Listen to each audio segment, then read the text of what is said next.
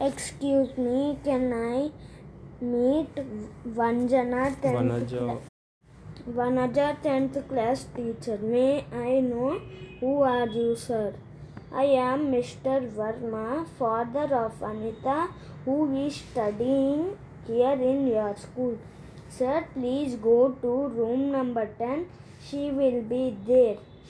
Good morning, madam. I am Verma, father of Anita. Good morning, sir. Please be seated. Thank you. I was told by my daughter Anita to meet you, madam. Thank you, Mr. Verma. Yes, I wanted to meet you. Yes, during the month of October, I had a meeting with you. Yes, I do remember, sir. Are you observing your daughter's progress card regularly? Yes, madam. I must bring two important things to your notice, sir. Kindly do so, ma'am. Anita is doing well in all subjects except in mathematics. Yes, I too have observed it. She did never get more than 45 marks in maths, and it is far below than the average. I know it. What shall I do, madam? First, let me tell you the second important thing. Please let me know.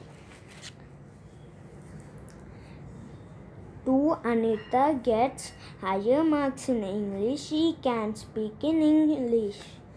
Yes, she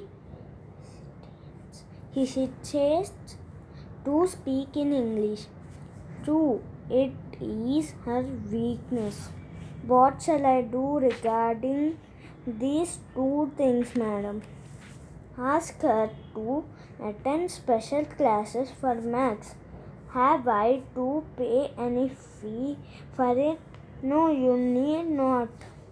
We are conducting private classes for those students who are weak in any one subject.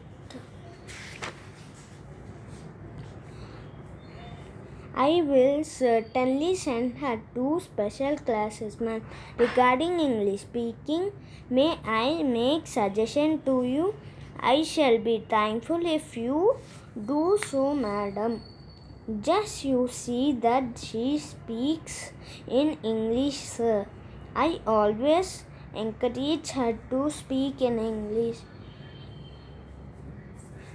Mere encouragement is not enough. You must make her speak English at home. I will do so. Thanks for your kind suggestion. You are welcome, sir.